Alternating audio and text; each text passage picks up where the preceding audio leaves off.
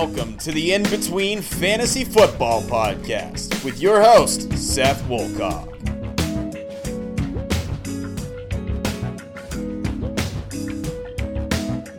Yeah, welcome back, folks. This is the In Between Fantasy Football Podcast. As always, I'm your host, Seth Woolcock. You can find this show along with some other great podcasts at thepen.org. Another week of NFL football in the bag. We got a great episode coming for you. Week three is on the horizon. We're going to get you prepped with everything you need to know. Tom Cuda is going to be joining us here in a minute. We're going to break down some of the latest injuries and everything you need to know about some possible trades going down in the NFL and how it is going to rock the fantasy world. I got a brand new Start Sitting Seth coming for you later on in the show, and we'll round it out with some in the scope to keep you caught up on some stealthy waiver wire additions. But before we get to all that, I want to give a quick shout out to our sponsors Shelocta Beer Outlet in Shelocta, PA, and IUP Dining. I'd also like to give a quick shout out, real quick, to the man behind all the music here at the in between. That's my man Nate Miller killing it out there in LA. You can follow Nate, his music, and all his adventures he's got going on out there on Instagram at ism. That's at ISM. Make sure to check him out. That's at ism on Instagram. Thanks for the music, Nate. Let's jump on into it, folks.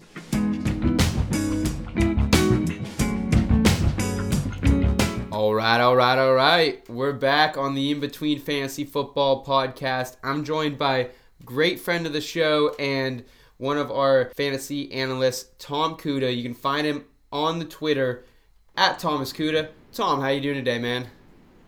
I am doing just fabulous. How about yourself?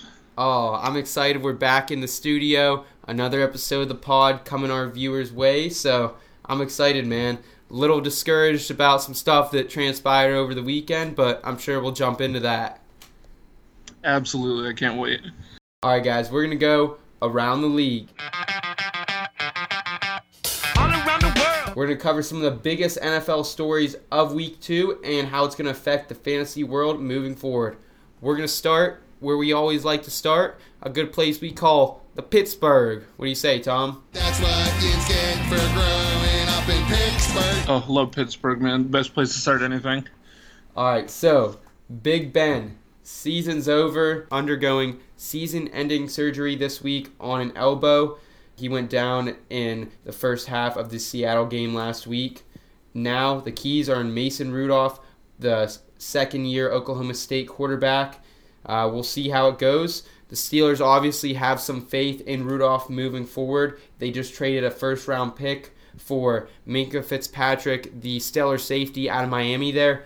Tom, how do you feel about these pass catchers moving forward? And how do you feel about the overall team of the Steelers moving forward? Where to begin? First thing, I guess, is I think Juju takes a little hit here. I'm not gonna say it's gonna be massive. He's not gonna like be irrelevant or anything, but I do think you kind of gotta temper your maybe low end wide receiver one, high end wide receiver two now instead of you know the superstar that you drafted him to be, which is okay. Like that doesn't break your team. It just means you might have to swap up your strategy moving forward. I think James Washington certainly becomes if you need a flex pickup anytime in the near future, go and scoop him up because him and Mason played at college together, and everybody knows that by now. So when he gets into panic mode, like he already knows everything that James Washington's going to do anywhere on the field. So that'll be like his comfort play. Yeah, everyone knows 38 touchdowns between Mason Rudolph and James Washington at their time during Oklahoma State there. I think Vance McDonald, he had the two touchdowns after Rudolph came in last week, so I don't think you can give him too much of a bump down. And yeah, Juju's going to take a little bit of a hit, especially, but I, I think even from the get go this season, we saw that maybe Juju wasn't as comfortable in that number one role as a lot of people had hoped. Yeah, I, would agree with that. I agree with also your um, take on McDonald as well. Um, I I think ultimately the offense is going to be fine. I was a very big fan of Mason Rudolph's. Um, I went back and looked through like a chat that we had at draft time last year, and as soon as the Steelers traded Martavis for a third rounder, I was like, they're totally going to draft Mason Rudolph. It's going to happen, and they did. Now, the reason that I say I'm excited about Mason Rudolph is a lot of the teams drafting quarterbacks now, like you go look at, you know, Lamar Jackson, Patrick Mahomes, Kyler Murray, they are totally nuking and rebuilding their offense around the skill set of those quarterbacks, which is great. Like, that's a great plan. If you're looking for a franchise quarterback, you want them to be comfortable. Certainly. Mason Rudolph is the one quarterback I've seen come through the pipeline that the Steelers would not have to retool their offense for. I'm not going to say that Mason Rudolph is going to be Big Ben or that he's going to be a good NFL quarterback. We just don't know that yet until he's had more time to play.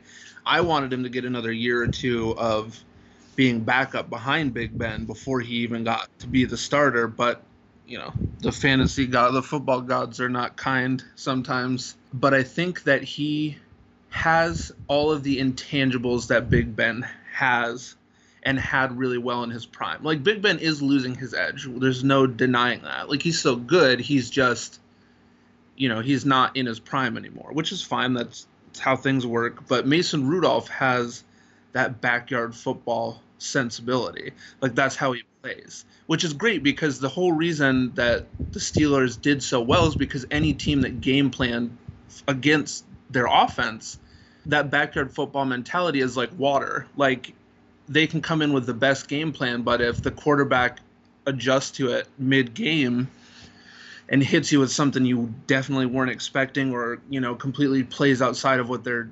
tendencies comfort wise on tape are so they can beat you. And I think Mason has some of those intangibles. Now we just have to see if he can put it all together. But I really do see why they have the confidence to trade away their first round pick for next year and shore up that defense. I think that a lot of people too have been down on the a lot of articles are still talking about them getting Fitzpatrick as a we're trying to make the playoffs move. I just think they invested in another young person in their secondary on defense.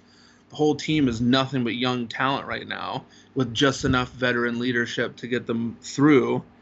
And you know, you're not talking playoffs this year, but next year, the year after, you could be talking like a whole new dynasty for the team. So I'm pretty excited right now. yeah, let's be honest here, Tom. Minkah Fitzpatrick, he went 10th overall in 2017, so he's still young, he's still in his prime, and the Steelers and my I still think even with Mason Rudolph, they're not going to have, you know, better than a top 8 pick.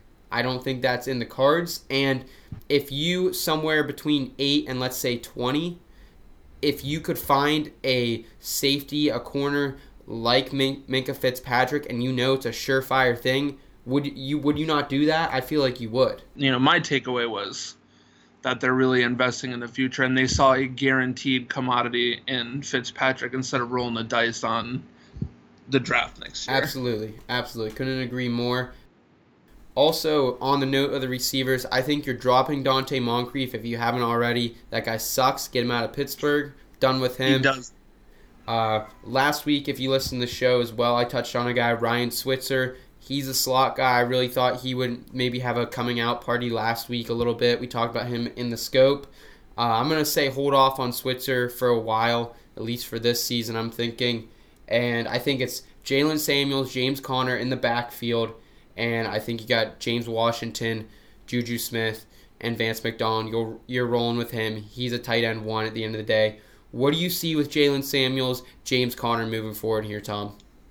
My biggest worry and uh, is that they're going to do teams are going to start to give the Steelers the the Mitch Trubisky treatment, meaning that they're just going to stack the box and completely shut down the run and force a young quarterback to be like either he's either going to be great or they're going to lose every game they play. So I'm I do really worry about the production of Samuels and Conner moving forward. Now, of course, that could mean nothing. You know, if Mason comes out and plays well, the Steelers still have one of the best offensive lines in the league. So some run game is almost sure to be functional. I'm just not sure what it looks like moving forward now. Like we're gonna have to wait and see a few games and see how teams prep against them and what they decide to run defense wise. But I do worry a little about the running back situation now. Yeah, I we know Conner went down with a knee injury. He's okay. He's probably gonna be fired up for this Sunday, and he's gonna be back on the field. So that's always a good sign. But like you said, I think it's going to be more volume for the, this run game, I think they're going to have to lean on a committee more. Jaylen Samuels, James Conner putting their head down, giving them more run than they have this season. If we look at it right now, Tom, James Connerly has 21 attempts on the season. I'm pretty sure he had 21 attempts through week one last year. So they need to get the run game more involved, but I think it's going to be a less efficient run game, obviously, because you don't have that veteran quarterback, Big Ben, calling those plays, making those audibles at line of scrimmage. But maybe this makes Fichtner rethink his strategy a little bit moving forward, and maybe we will see a good old fashioned defense and run game steel curtain this weekend. Yeah, that could totally be, and I guess that was what I was trying to. It could. It, there's just so many different ways it could go. Also, just for posterity's sake, last year, first game, James Conner had 31 carries. That's Okay. crazy. But Yeah. yeah, it totally could go that way. I mean, it really just. I guess it all. It really all depends on how well Mason does next week and moving forward, what they decide to do. They could. I mean, if if Fitzpatrick shows up that defense well enough, they really could just get ahead early and then try to run out the clock on some games. But so much is up in the air right now. I feel like going back to draft day, if we knew what we know now about the Pittsburgh Steelers and Big Ben's situation, the health situation, James Conner, I feel like he would definitely be more of a low end second round pick. And I think Juju would also probably slide down that second round a little more because these were both guys going in the in the top 15 consistently, if not top 10. Yeah, definitely. I mean, that's that's just the rough part is that you can just you never see that stuff coming. But at least it's nice knowing that they only slip a little bit. You know, it's not. I really don't think it's going to be season breaking for anybody who's spent up on them. Yeah, we will see how that situation plays out in Pittsburgh. Let's move down south to New Orleans. Drew Brees, he's out with a thumb injury on a play that Aaron Donald got in there, broke up the pass. Six weeks is what they're saying for Drew Brees. They did not put him on, on IR today, which is a good sign. Teddy Bridgewater, our man from up north in Minnesota, there, he's going to be taking the keys to the boat down there in New Orleans. Tom, what does this do for Michael Thomas, Alvin Kamara, Latavius Murray moving forward? I can't help but think it has to decrease their value a little bit here. Absolutely. Unfortunately, very unfortunately, it. I think whole offense has got to take a step back now, fantasy wise. I just think they lose a little bit of potency in this situation. Um, let me ask you something too. Sean Payton has not committed to Teddy being the guy. He said he wants to split time between him and Taysom Hill, and I can't tell if that. I'm I'm just not quite not not quite sure what is going on in his mind. Uh, not saying it's like a poor choice. I just don't know what that means for the offense. Like another step further to not commit to one quarterback. Yeah, I, I definitely I've heard that actually come up this week as well in some discussions. What about Taysom Hill? He's kind of that X factor player. We've seen him play quarterback. We've seen him line up in the shotgun, tight end at times, even uh, out wide, even. So I, I think it's interesting. I think they should use him to their advantage. He's the one guy who's consistently been playing reps in this offense. You know, while they are not obviously traditional quarterback reps, I think Taysom Hill has some experience there, and I think those guys like Kamara, like Thomas, like to rally around him. And so I think it will be interesting couple weeks to see how it plays out. I think Kamara goes down to a low end running back one. I think Michael Thomas kind of goes down there as well. Maybe even a high end wide receiver too. Uh, what say you on those two guys? Yeah, I kind of agree there. Uh, like Alvin Kamara and Michael Thomas are both incredible players. You know, Kamara's a proven freak of nature, but he was already on a pitch count to begin with, and I just worry that he's going to suffer efficiency wise for the sake of teams not being as afraid of the dual threat with Brees on the field. Because he was kind of the I mean he was the driver of that team. You know with Brees on the field you're never sure what's going to happen and you have to be ready for anything but taking that dimension away now you're a little bit more certain that they're going to lean on Michael Thomas and Alvin Kamara. So now you're just shutting down those two pieces and hoping for the best. Honestly, going back even to last season, kind of, I'm going to say November on, Drew Brees didn't look like the same Drew Brees we had seen for years. Yes, he was winning games, he was making the throws, but he wasn't going over the top. Uh, We haven't seen Drew Brees go over the top here in quite some time. So I think the offense was already going to take maybe a little step back uh, to begin with, with Bree- Brees. Now, without Brees, I think you have to tamper expectations. And Tom, you can't start Latavius Murray moving forward, can you? No, I, I he's not on any team that I have anymore. I had him on two teams, and I've since kicked him off for other players. Who are the players you dropped him for? Well, somebody in my league dropped Michael Gallup because he's injured, so I scooped him up for Latavius in one league, and in the other, believe it or not, I scooped up Peyton Barber because somebody's gonna get 23. You know, if if he's Bruce Arians wants to give him the ball 23 times a game, I'd rather have that than Latavius Murray maybe getting six touches and getting stuffed every time he gets to the line. Yeah. And what about the tight end, Jared Cook? We've already seen him come off to a slow start here. We've seen this in the past with higher profile tight ends moving down there in New Orleans. They normally don't do well, i.e., Coby Fleener a couple years ago. Do you drop Jared Cook or are you giving it at least another week or two?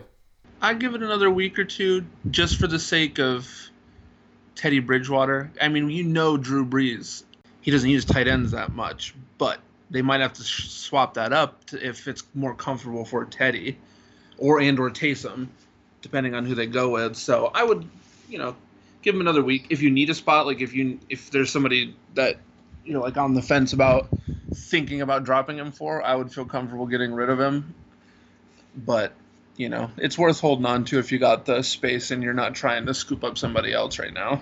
Absolutely. So, last note on these quarterbacks going down discussion.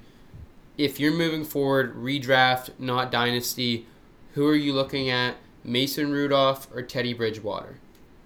If you have to pick between the two of them, Yes. I'd go with Mason Rudolph just because I I can tell you right this second he's the guy who's playing every snap this Sunday. I actually had Mason Rudolph as one of my in the scope candidates, uh, a week early waiver wire candidate. So make sure we check that out later in the show. But let's move on here, Tom. I want to take you to Philadelphia Lincoln Financial. It was a, quite a scene on Sunday night in Atlanta. Within the first couple minutes of the game, no DeSean Jackson, no Alshon Jeffery, and when they need him most, Dallas Goedert nowhere to be found, man. It was quite the scene there. We know the Eagles tried to rally. We saw some impressive performances by the likes of Nelson Agholor and Carson Wentz, but they just came up short there. What do you see moving forward in this Philadelphia passing game? And can you update us all uh, on D Jackson, Alshon, and Goedert there? Uh, uh, it's a rough one. Uh, tough time to be an Eagles fan. I think the only person that I'm honestly think I mean this is a bump up for Ertz, so if you got him, congratulations. You're probably gonna have a, a great couple weeks coming up now. Uh, if if not, the only player I'm comfortable picking up and dropping in a flex spot if I need him is Agholor. Other than that, I'm taking a dip on all the receiving options for now. Yeah, personally, I, I would rather go with the. I think Arcega Whiteside has a little more upside. I, I just don't know if Carson Wentz can trust Nelson Agholor moving forward. We've seen this time after time. His whole career outside of the 2017 season, he has been plagued with drops. He had a couple big ones there on Sunday night. He even sent a tweet out later. You know, I know I missed some, but we're gonna get this back. Whatever, you know, whatever. I don't believe in Nelson Agholor. Maybe in a 16 team redraft league, I'm picking up JJAW there. But other than that, I, agree with you. I'm probably to skip out on these Eagles pass catchers for a little bit. But I could see Agholor going off because me and him just don't have a great relationship. So I don't blame you. I mean, there's definitely cases to be made for leaving the whole thing alone altogether. But if you got to get one, at least Agholor is playable. And of course, Ertz. I can't stress that enough. You were to play him anyway, but I think he's to have a, a really, really good couple weeks. And Tom, do you think this hurts the run game as maybe we'll get some more stacked boxes as Djax who can take the top off, Alshon who can take the top off a little bit will not be there anymore? Or do you think this is going to help it and the likes of Miles Sanders and Jordan Howard can get a little more involved in the game plan earlier on? I definitely think that takes a hit too. Also, with the question marks around Carson Wentz, I could definitely see teams just trying to ram it down their throat and be incredibly aggressive I'm not really big on any fantasy assets for them right now. I'd pretty much be benching just about anybody. Like I'd probably be considering even streaming if I had Carson Wentz as my quarterback. So it's it's really a rough time if you've had any draft stock in in the Eagles. Yeah, I mean that's kind of what we've seen from Carson Wentz here in the last couple seasons. Uh, he was actually one of my sits coming into the season, not because I don't love the talent there in Philly. It's just I don't know health wise what's going on with Wentz. We even saw him come out of the game a little bit on Sunday night, so I'm weary of Wentz moving forward. If I have him and there's an Eagles fan in my league, maybe I'm trying to trade him. Honestly, I know in my one league uh, an owner was actually pushing. He was pushing Wentz off. He's like, he's like, someone needs to take Wentz now, and we're like, no. When you say that, we're not going to take it. It's hurt. You know what I mean? Yeah, yeah, absolutely. I guess we'll see there in Philly. Uh, Tom saying stay away from there. I'm agreeing right now. Let's look another place around the league real quick, Tom. I want to go to Miami. Poor Miami Dolphins. This just nothing's going right down there this year. Kenyan Drake, the running back, he was a top 60 pick in most redraft PPR leagues, and he's actually requested a trade, and I guess they're exploring those options a little bit. Tom, what can you tell us about? Are you buying Kenyan Drake if you don't have him in redraft leagues in the hopes that he gets traded? Because I've thought about it honestly. Oh, that's a tough one. Uh, I guess it really depends on your team comp.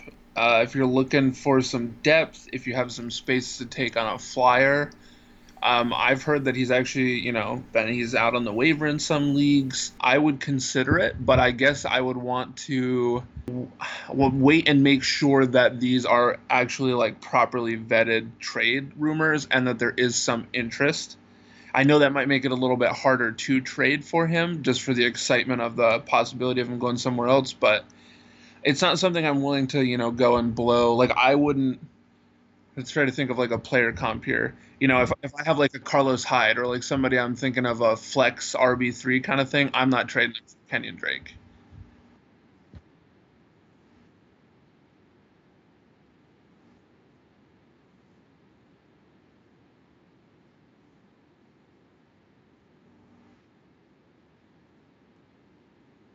I would think about that. Yeah, as long as these trade rumors are legit, I would definitely think about it. If he stays with Miami, I would stay very far away. But if the trade rumors are legit, if you get any kind of confirmation that somebody has said, "Hey, we're interested, we want to come trade for him," then yeah, absolutely.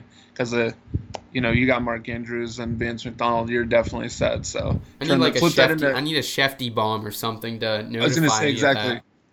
Hit Twitter and see if Schefty's been like confirming stuff out there for you. But yeah, as soon as that comes through, I'm definitely gonna. I would go make that trade. Now, I will say I am a little biased because I do have Kenyan Drake in Dynasty, and I'm I'm sitting on him because I was thinking about trying to dump him, but if he might get traded, I'm just gonna wait it out and see where he lands first. Yeah, certainly not a bad strategy there. Tom, do you see any suitors out there in the NFL? Because it's hard to for me to find one that right now is like, oh, I need a running back. Let's go, Kenyan Drake. Yeah, it, that's a tough. I've really been racking my brain trying to figure out where he could go, because you think about teams. You know, I know the Seahawks like to run, and I'm not convinced that they're convinced that Rashaad Penny is their guy. Like I know they have Chris Carson right now, but Pete Carroll's very loyal, and I just don't think he's going to go look elsewhere yet. Um, the Redskins, I could see maybe knocking on the door because I mean, you know, Adrian Peterson does okay, but yeah, yeah, Ice is down for another year. You really don't know what you got there. They're really thin at running back. I could see them maybe going and taking one for this. What about an Oakland Raiders team that Josh Jacobs is already a little banged up, dealing with a groin injury there, and outside of him, we don't really know too much of that backfield you know, I could see that too. I, I could definitely see the Raiders being interested in scooping him up, trying to get some depth there. Maybe even considering starting him over Jacobs if the injury is nagging and hangs around for a while. I've talked about Kenyan Drake on this show, not just this show, but going back last season as well on Bottom Line. And I have had nothing but hate for that guy, but it, it's not because of the talent. It's because of the situation down there in Miami he's had two full seasons under his belt as quote unquote the guy or somewhat the guy, and he's only had 133 attempts at the max. But going back to that 2018 year, he actually had you know 53 receptions, 477 receiving yards. Add another 500, it gets you over a thousand all-purpose yards there. So I don't know. Kenyan Drake is intriguing, but yeah, I, I don't know, man. I, we need we need that Schefty bomb for sure. Yeah, we need to know he's going somewhere that they're gonna invest in him because, like, it's just proof that you know you want to buy into the talent come draft day, but you gotta if the situation's not there, you know, you just can't take that risk because Miami has run him right into the ground. yeah. Oh yeah. Oh yeah. All right. Last trade I want to talk to you about that could be going down within the next couple weeks. Jalen Ramsey cornerback from the Jacksonville Jaguars. I know this isn't an IDP podcast, Tom, but how do you see this affecting the Jacksonville team as a whole, specifically their fantasy assets? Uh, DJ Chark, Dede Westbrook, Chris Conley, and yeah, don't forget my guy in the backfield, Leonard Fournette. Um, so the, the Ramsey trade is very interesting. If Ramsey is successful in getting himself traded, the whole Jacksonville team it, like just takes a big step down in my eyes.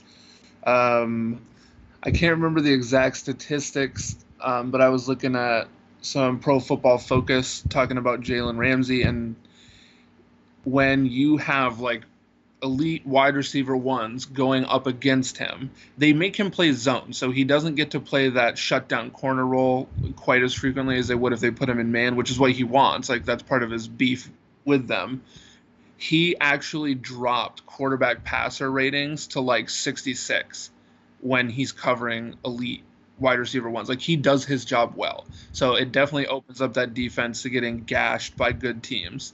Now, like you said, it's not IDP, so you're not really worried about what Ramsey's doing as far as benefit for that. But it means that when you go to play, like when your offensive uh, pieces are playing against Jacksonville, you feel a lot more comfortable starting them if Jalen Ramsey's not there and where he lands is important because then you know if you have you know a Mike Evans and he's playing him again or you know something like that, you got to make sure that on those teams you're lowering your expectations for what your offensive pieces are going to do against Jalen Ramsey. Yeah, I think even moving forward for Leonard Fournette, I think you have to bump him down even just a tad if if this trade rumor is true because let's face it, Jalen Ramsey is really the last, you know, him and AJ Bouye, of course, are kind of those last core pieces of that Jacksonville defense that really was amazing back in 2017.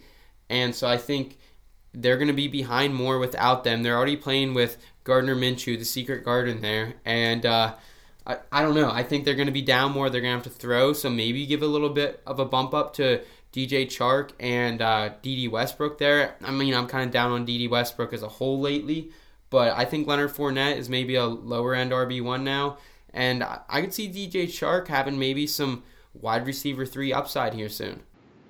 Yeah, I agree. I agree with pretty much all of that. You know, you really got to bump Fournette down a little. Uh, Gardner Minshew, who I love, by the way, I just can't with him. He's wonderful. Yeah. But he's definitely going to have to air it out more. I mean, they're going to be behind a ton once Jalen's gone from the team. So I think Chark probably takes the biggest bump of anybody on that team. I totally agree with you on that. He's if he can stay consistent and stay healthy, he's definitely going to be somebody that I'm starting in flex. You know, just about any any good matchup. So. Yeah, he's wide receiver seven on the season in PPR format. So I know it's only two weeks, but he's had a consistent two weeks, unlike a lot of these uh, boomer bust plays we've seen early on here. So yeah, that's uh, that's all the time we have for around the league. Tom, any last words for our listeners? Oh, there. Wait, uh, one last thing that I'm disappointed about. Drew Brees was coming into the season in a dead heat with Tom Brady for breaking the all-time passing touchdowns record, oh. and I'm disappointed that we won't get to watch that play out anymore. Tom Brady's just gonna skate right through like everything else he gets. Man, there's no stopping Tom Brady. As it, that guy is, I don't think he's human anymore. Honestly. Oh. All right. Well, thank you so much for joining us, Tom. I'll be right back with another edition of Start Sit and Seth after a quick word from our sponsors. Stay with us.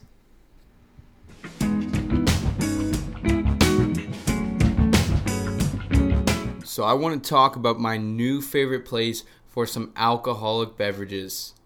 It's Shelocta Beer Outlet in Shelocta, PA. They have craft and domestic six pack and cases. They have seltzers. They have nine different flavors of alcoholic slushies. They're $7 each for a 22 ounce cup. They're amazing. You have to try Shelocta Beer Outlet in Shelocta, PA for all your alcohol needs from now on. Check them out. You won't regret it. I promise. It's my favorite place to go. That's Shelocta Beer Outlet in Shelocta, BA.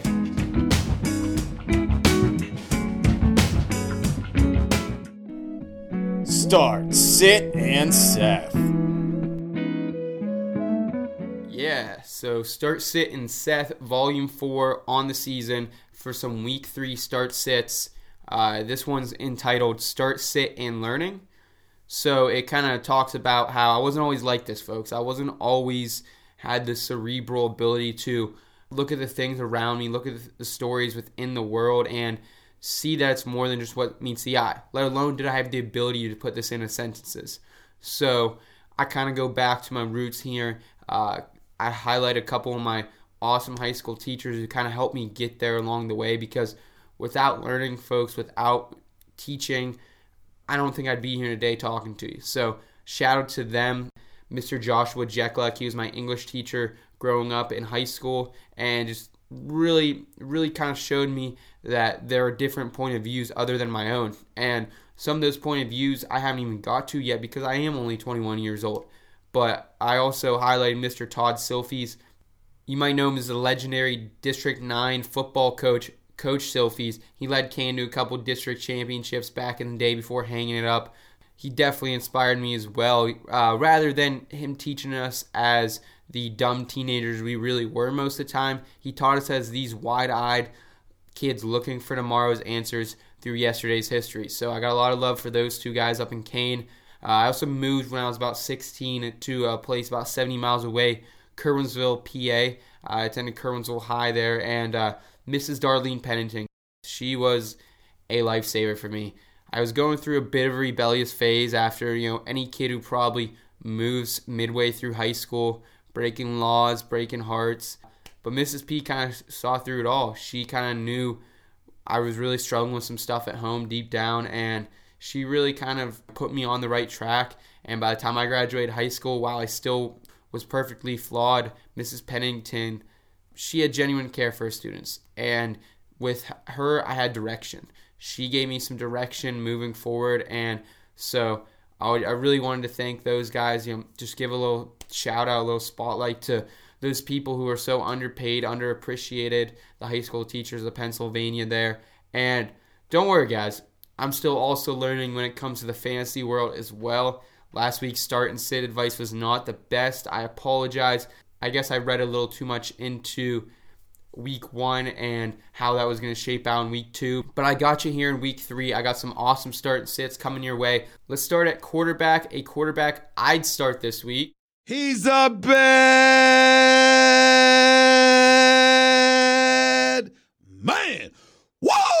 This brother's on another level. I'm just trying to tell you something. Josh Allen, the second year quarterback, he's continuing to be a fantasy weapon this season. And the Bills are 2 0. They could be 3 0 if, if they can fend off the Cincinnati Bengals, the winless Cincinnati Bengals, can I add. And I think that Josh Allen here is a fantasy superstar waiting to happen. He's improved as a passer. His completion percentage is up 11% from last year's QBR quarterback rating that is is up 4.3% from last season as well. I know it's early, but he's already tied with Deshaun Watson for the most rushing TDs by any quarterback. He has two, and he's only trailing Lamar Jackson, a person we generally see as a running quarterback threat as the second most quarterback rushing attempts. Josh Allen has 17. Lamar Jackson's up there in the 20s, but people don't really give Josh Allen enough credit for what he can do with his legs. I don't know if it's because he's this bigger white guy, looks like Big Ben a little bit back there, but this guy has some wheels. He has some wheels, and he's facing a Bengals team that just allowed 259 rushing yards to the 49ers in week two. It's easy to think that the Bills t- will turn to Josh Allen to get it done with his legs. Devin Singletary, the lead running back, is dealing with a hamstring injury. I think they're going to call a lot of sweeps for Josh Allen, a lot of quarterback keep its. So keep an eye on Josh Allen. If you have him, unless you have one of these better options here, the Lamar Jacksons, the Deshaun Watson, Tom Brady's of the world, I think you're firing Josh Allen up, and I think you're loving it. Let's go, Buffalo! The Bills make me wanna shout. Kick your heels up and shout. Throw your hands up and shout. Throw your head back and shout. Come on now, the Bills are making it happen now. So, a quarterback I would sit this week.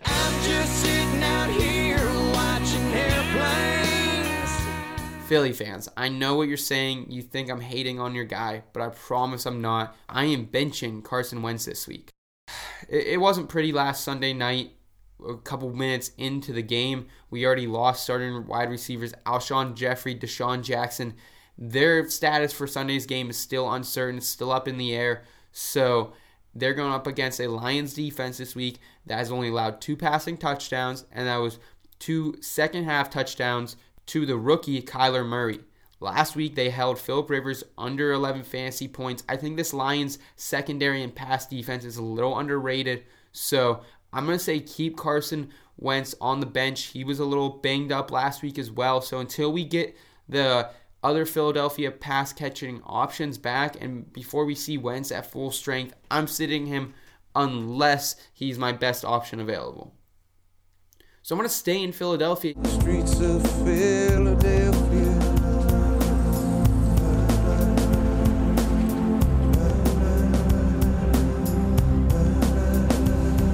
Here for the running back, I'd start this week. I used to play running back. Miles Sanders. He's the rookie coming out of Penn State. And while I'm typically on the wait and see approach with rookies, I talked about it last week with David Montgomery. I'm in on Miles Sanders this week, folks. I think he's going up against a Detroit defense that has allowed seven receptions per game to opposing running backs. And the Eagles have not found much success this season with the running backs, and I think that's because they're trying to mix in too much Darren Sproles, too much Jordan Howard, and it's ineffective. I think they got to let Sanders get in the game, get his hands dirty, and with Carson Wentz, as already mentioned, banged up, his plethora of receiving weapons are also banged up. I think Doug Pederson's going to go back to the drawing board and realize he's got to get his rookie running back involved early on here. They spent a second round pick on him, folks. So if you need a high end flex play, if you need an RB2 that could be suitable, maybe go off, have a breakout week, I'm playing Miles Sanders from the Philadelphia Eagles this week. So a running back I would sit this week.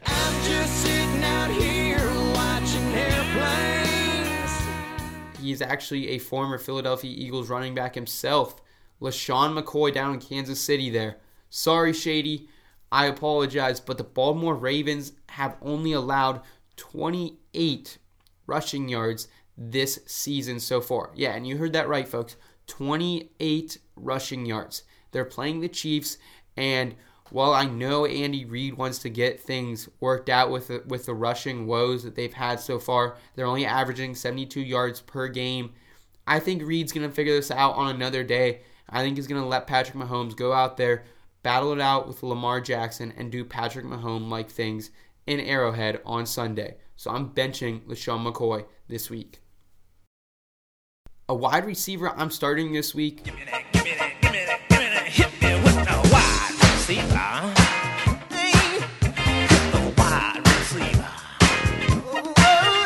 Larry Fitzgerald of the Arizona Cardinals. Welcome back, old friend. It's so good to say that I would start Larry Fitzgerald this week. It never gets old. I know last year, a couple times, I had him on the sit list, but that was just because of the situation, the OC, the quarterback situation there in Arizona. And don't don't look now, folks, but Larry Fitzgerald is actually eighth in receiving yards in the NFL right now. He's third in targets this season, and he seems to have found kind of a great connection with Kyler Murray.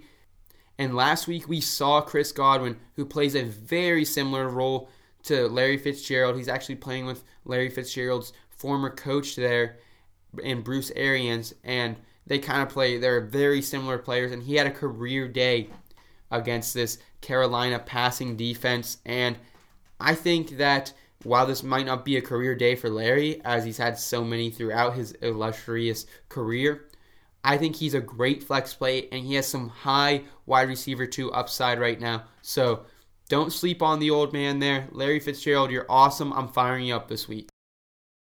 A wide receiver I'm sitting this week.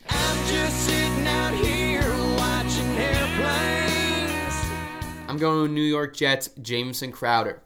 Crowder exploded in week one. He had over 20 fantasy points. He had over 10 receptions. He was looking awesome there in week one. But we know that Sam Darnold is out with mononucleosis. We saw how bad it was going to get on Monday night. Trevor Siemian did not look great behind that struggling Jets offensive line. And to make things worse, he went down with an injury after a hit to Myles Garrett. And now we have Luke Falk starting at quarterback.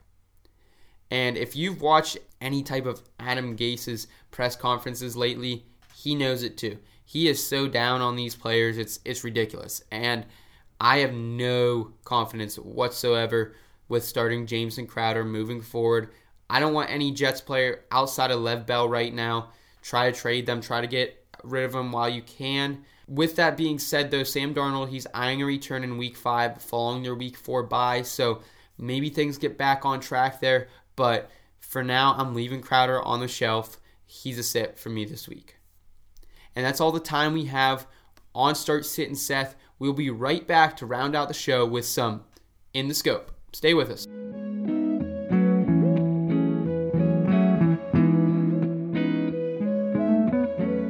IUP students.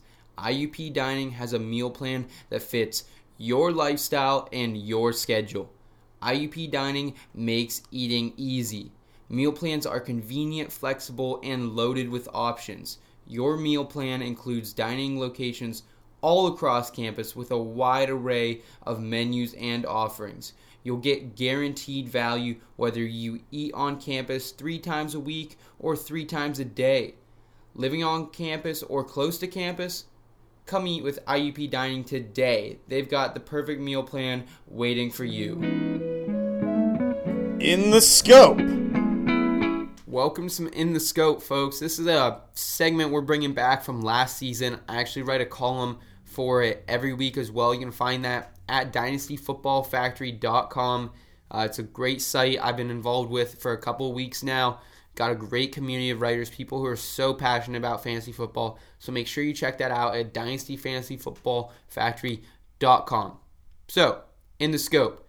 And while, you know, using a waiver claim every single week, using your fab budget to get those top players that are on most mediocre waiver lists seems like a good strategy, it's not. I've tried it. I've lost leagues because of it, and most leagues win when you're setting your sights on targets a week early. Alvin Kamara a couple of years ago. I know some people picked him up prior to week one. Phil Lindsay last season, same type of thing. I think that's what you have to do in these games. While waiver wire articles are always important, always important to stay up to date with them, you need to constantly be looking forward for people who haven't had that breakout game yet, but could. Uh, if you've been following along with us at all for some in the scopes, we've been able to snipe some players for you like Cole Hardman, Mark Andrew, Jaylen Samuels, that whole gang. And so we're going to talk about some off the grid targets here in week three who necessarily haven't exploded yet, are not very heavily owned in leagues yet, but could help you get some value on your team moving forward here. And I'm going to start in New England with wide receiver Phillip Dorsett. This former first round pick has had a decent season so far, but he's only owned in 5.5% of leagues, and I think we all know why that is. Antonio Brown was signed just a couple of weeks ago to join this New England pass catching offense. But a place on the commissioner's exempt list is still looming for the newly acquired AB. We know I was down on AB earlier this season, and I just don't think it lasts here in New England, especially with them looking into this investigation now. And I think if AB does get put, put on that commissioner's exempt list, you have to add Phillip Dorsett. Although the Jets just allowed 305 passing yards on Monday night to the Cleveland Browns and Baker Mayfield and company, he has matchups coming up that are even more enticing. Week 5, they're playing the Redskins. Week 6, they have the Giants. these teams both rank in the bottom three against opposing wide receivers. They could be even better matchups for Dorsett moving along, and he could be a very capable starter moving forward. I think you grab him here while he's cheap before AB owners run to the waiver wire to grab him. My next waiver wire target is also on a powerhouse team this season. That's Justice Hill, the rookie running back for the Baltimore Ravens. We touched on Justice Hill a little bit in this podcast earlier in the season. He's a guy I've really liked coming out of college, and let's be let's be honest, folks. Mark Ingram he went down with an injury for a little bit last Sunday. He exited the game before coming back in, and while Justice Hill didn't have a ton of involvement in that game, even in that absence, he was only a yard shy of scoring a touchdown. He had a nice reception. He took it, scampered off a little bit, and just was short of getting into the end zone. So I think if Hill is out there, if you're a Mark Ingram owner, I think you need to own Hill regardless. But even if you're not, I think while Hill's main value correlates with Ingram's health, Baltimore may try to spare Ingram a little bit, try to get back to a more balanced running back by committee. We saw Gus Edwards in previous weeks have the same about amount of snaps as Justice Hill. They both had 16 in week two. However, I think if Baltimore's trailing Sunday in Kansas City, I think that number could increase, obviously. And I don't think Gus Edwards is much of a pass catching back, and Mark Ingram is, but again, I think they're going to spare him a little bit. So keep an eye out for Justice Hill in this high scoring affair we're hopefully going to see in Kansas City this weekend. I want to go back to Buffalo yeah, a little Buffalo action there. A little Bills love for my Bills Mafia listeners out there. The Bills make me wanna shout, kick your heels up and shout, throw your hands up and shout, throw your head back and shout. Come on now, the Bills are making it happen now. Uh, Cole Beasley. Cole Beasley got paid this offseason, four years, 29 million. The Bills are 2 0, and Beasley has 13 targets through those victories. I think that Beasley is a great stash here on your bench for a little while. Uh, he's facing a Bengals team this Sunday that allowed 175 yards and two touchdowns to 49ers receivers in week two. The 49ers receivers were kind of very similar to this Buffalo Bills receiving core. You don't know who you want to add outside of maybe one guy, John Brown. And I think Beasley's impressive number of target share that he's going to bring in each and every week should give him a high floor. He, he's averaging about 10 fantasy points so far in PPR leagues. So definitely keep an eye out on Cole Beasley before it costs you a bunch of fab or a waiver claim. Cole Beasley in Buffalo. Let's go, Buffalo. So the tight end I have here that I have my sights set on is old reliable Jason Witten. This guy came out of retirement, out of the ESPN broadcast booth, and he has had a, a, pretty stellar season so far. Dak Prescott loves to find this guy in the red zone. He has seven receptions for 40 yards and two tutties on the season. That's good enough for tight end 12 in PPR formats. Tight end is a desolate place out there on the waivers right now. You could be looking at guys like Witten, or you could be looking at guys like Tyler Eifert, Eric Ebron, but I want Jason Witten, that proven commodity there. And look, now, Michael Gallup is set to miss two or four weeks following a meniscus injury. Dak Prescott is going to continue to look Jason Witten's way, especially in the red zone where he can rack up those tuds for you. And they face the Miami Dolphins here in week three. That's all I need to say. They rank 31st against the opposing tight ends so far this season. Grab Jason Witten while it doesn't cost you anything. My final in the scope free agent find I have here for you is Mason Rudolph, the newly coming Pittsburgh Steelers quarterback. Tom and I touched on it earlier in the show as well. With Big Ben down, a lot of people are going to be going after those quarterbacks, the Jimmy G's of the world, Andy Dalton, but I don't think you can count out the new starter here in Pittsburgh. Rudolph, after replacing Big Ben last week in just a half a work, had 11.2 fantasy points. I know there if there's some Steeler fans in your leagues, he might already be picked up, but if he's not, keep an eye on him. While a lot of fans kind of threw in the towel Monday when they heard the shocking news that Ben was going to undergo season-ending surgery, the Steelers did not throw in the towel. They uh, recently acquired Minkah Fitzpatrick for that 2020 first-round pick. it's possible that Rudolph, behind one of the league's best O lines and still with a great receiving core, including one that he played together with in college, that he could provide some high QB2 upside, especially when it comes against a 49ers defense this weekend that I'm still not buying into this Niners defense. I don't think their pass rush is still great from the year before, and I think the Steelers O line is going to chew them up. I think we can expect expect a high dose of James Conner and our boy Jaylen Samuels out of the backfield. But I think moving forward, Rudolph is a guy you need to keep on your radar. So, with all that being said, folks, that is all the time we have for today's show. Thank you so much for joining us. As always, it's been a blast doing this with you all season long, and we'll be back next week. Check us out on thepen.org. Check us out on dynastyfootballfactory.com. You can find me on Twitter at DFF underscore Seth W. It's been real, folks. Keep it in between. Have a good night.